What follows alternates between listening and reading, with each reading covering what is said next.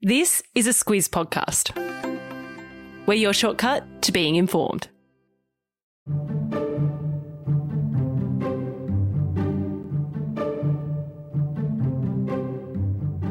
During an Aussie summer, it is near on impossible to ignore cricket news.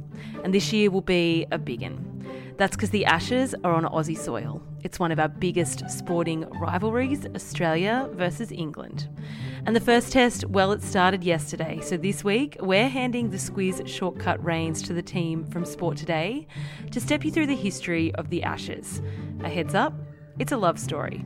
As well as why the Ashes is so lucrative, they'll also give you some talking points on the teams and the names to look out for. Squiz Shortcuts is the backstory to the big news stories. Hello, I'm Sam Ferris. And I'm Martin Gabor. Gabs, I never thought we'd be back on Squiz Shortcuts, but here we are. Uh, they say Shane Warne used to write his own scripts. I reckon this comeback is worthy of one of Warnie's. Well, we wrote this one, so if it's no good, uh, Warnie, I think someone's going to be in touch shortly. Uh, speaking of Warnie, does he still follow you on Twitter? No, and oh. I don't really want to talk about it either, Gabs. But I do want to talk about the Ashes. Now, this rivalry goes right back to the early days of Test cricket. Yeah, the Ashes was born at the Oval in London way back, Fez, in 1882. August 28 and 29, 1882 to be exact. Uh, now, the story of the Ashes is a two parter the match and the aftermath. Uh, the match is all about one player, an Aussie fast bowler by the name of Fred the Demon Spofforth. And Gabs, it was a bit of bad sportsmanship that fired up the Demon and his match winning spell of bowling. You don't want to fire up a demon, Fez. So, in Australia's second innings, Aussie youngster Sammy Jones, he was run out by cricket's first mega superstar, W.G. Grace. You might have seen pics of him with a big belly and a long beard, and no, it's not Santa Claus. Only thing was, Jones wasn't actually attempting a run. He was just tapping his bat on the pitch, but Grace appealed and Jones was given out by the umpire fair to say that really irked the demon.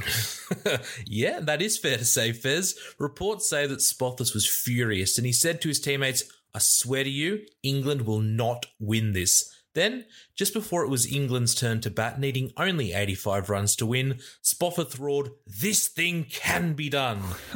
Fez, if there's one takeaway from this shortcut, it's this. Never doubt the demon.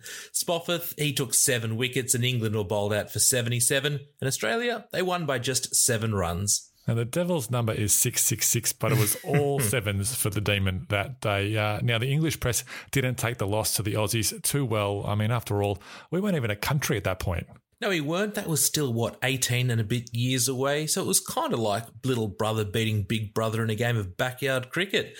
Newspaper The Sporting Times, they printed a mock obituary after the match. It said, in affectionate remembrance of English cricket, which died at the Oval, 29 August 1882, deeply lamented by a large circle of sorrowing friends and acquaintances, RIP.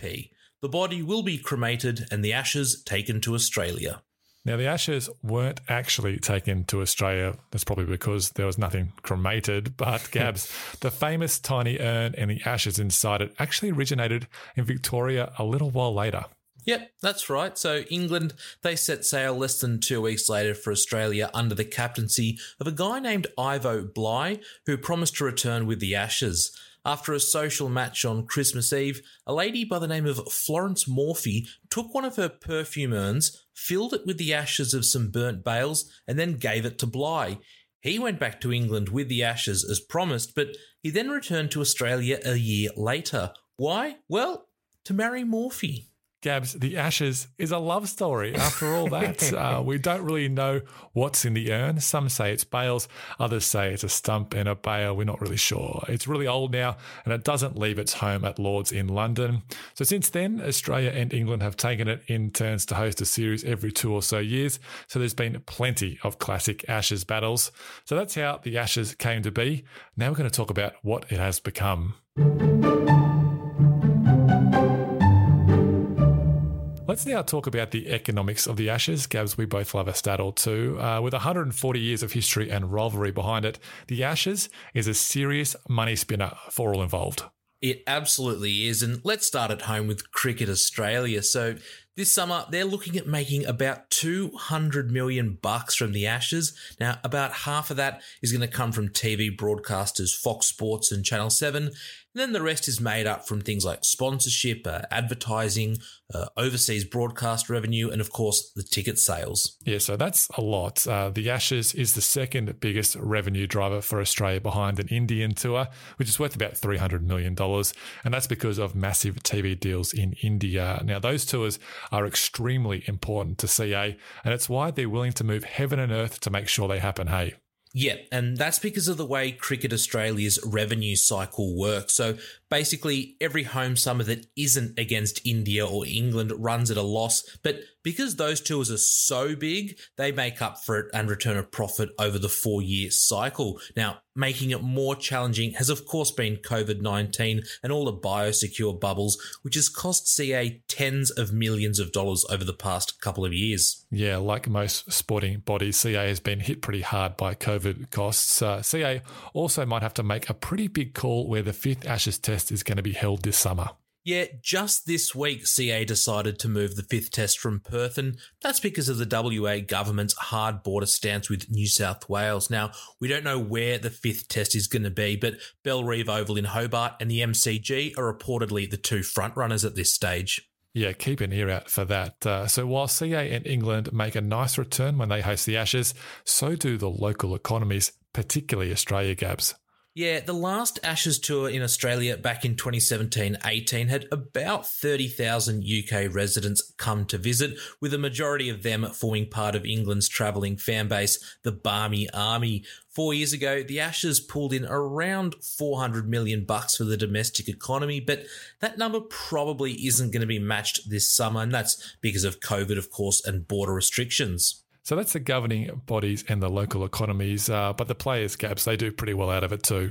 Yeah, can't forget about the players' Fez, and they do really well, especially if they win. The players, they get a bonus if they win the series, and it's worth double against the top four ranked teams. And right now, England is ranked number four. Yep, they've just crept in there. Australia is third behind New Zealand in first and India in second place. Uh, there's also a series win pool of money for Australia's men's cricketers, and that's got a bit in it too. Yeah, it's an Olympic sized pool, Fez. There's a cool two and a half million dollars, but it's for the entire summer against all teams and in all formats.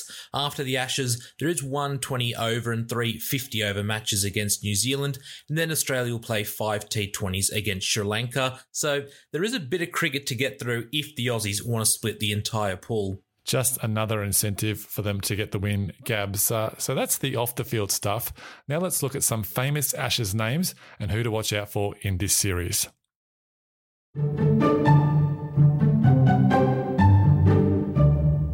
If we're talking about Ashes cricket, we got to mention Sir Donald Bradman. Uh, he averaged 99.94 in Test cricket and absolutely dominated England, except for the Bodyline series in 1932 33, where England's fast bowlers literally aimed for his head.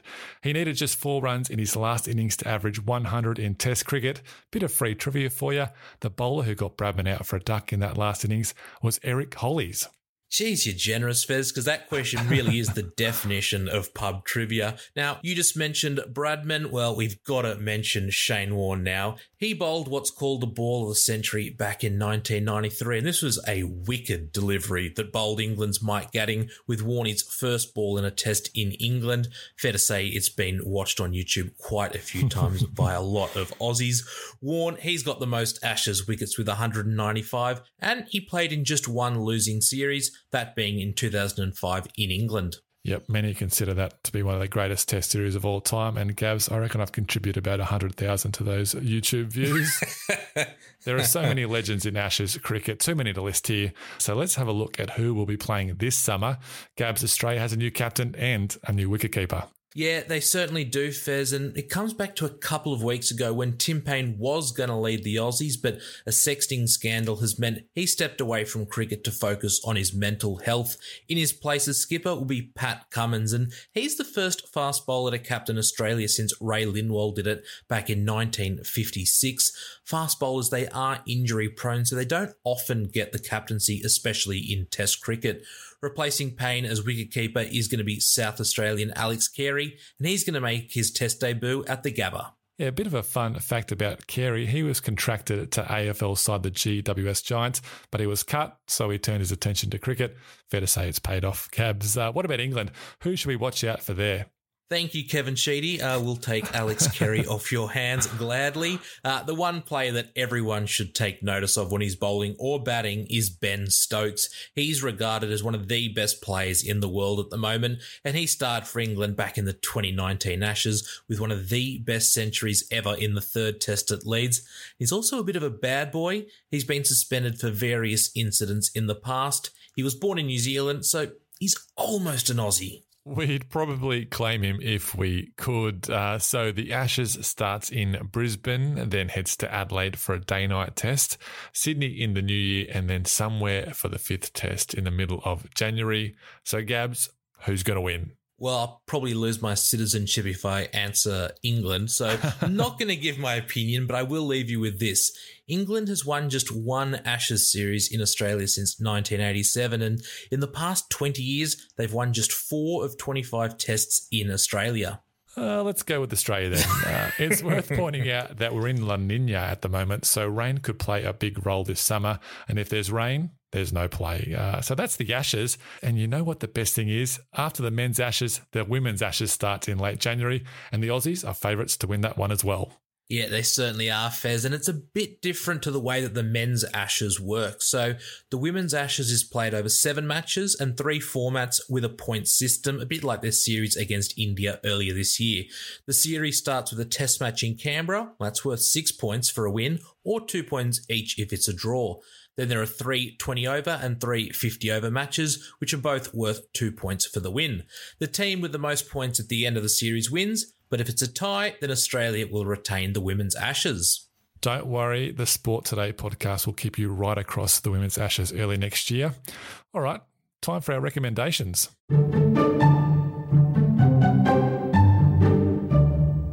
I'll go first, Gabs. Uh, if you haven't checked out the doco on the Australian men's cricket team called The Test, it's on Amazon Prime and it's definitely worth a watch.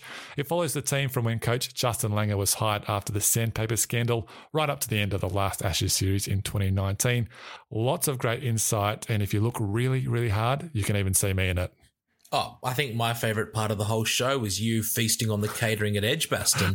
uh, but for me, Fez, it's a book called The Captains, written by Malcolm Knox. Now, it's great for trivia, plenty of very important information that could come in handy, and it really looks at how leadership has evolved in cricket over the past century.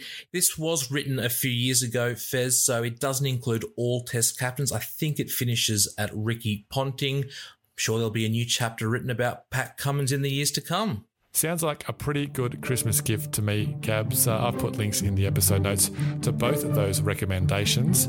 That's your shortcut to the Ashes. Uh, if you want to stay across all the Ashes news and all the other big sports news as well, check out the Sport Today podcast.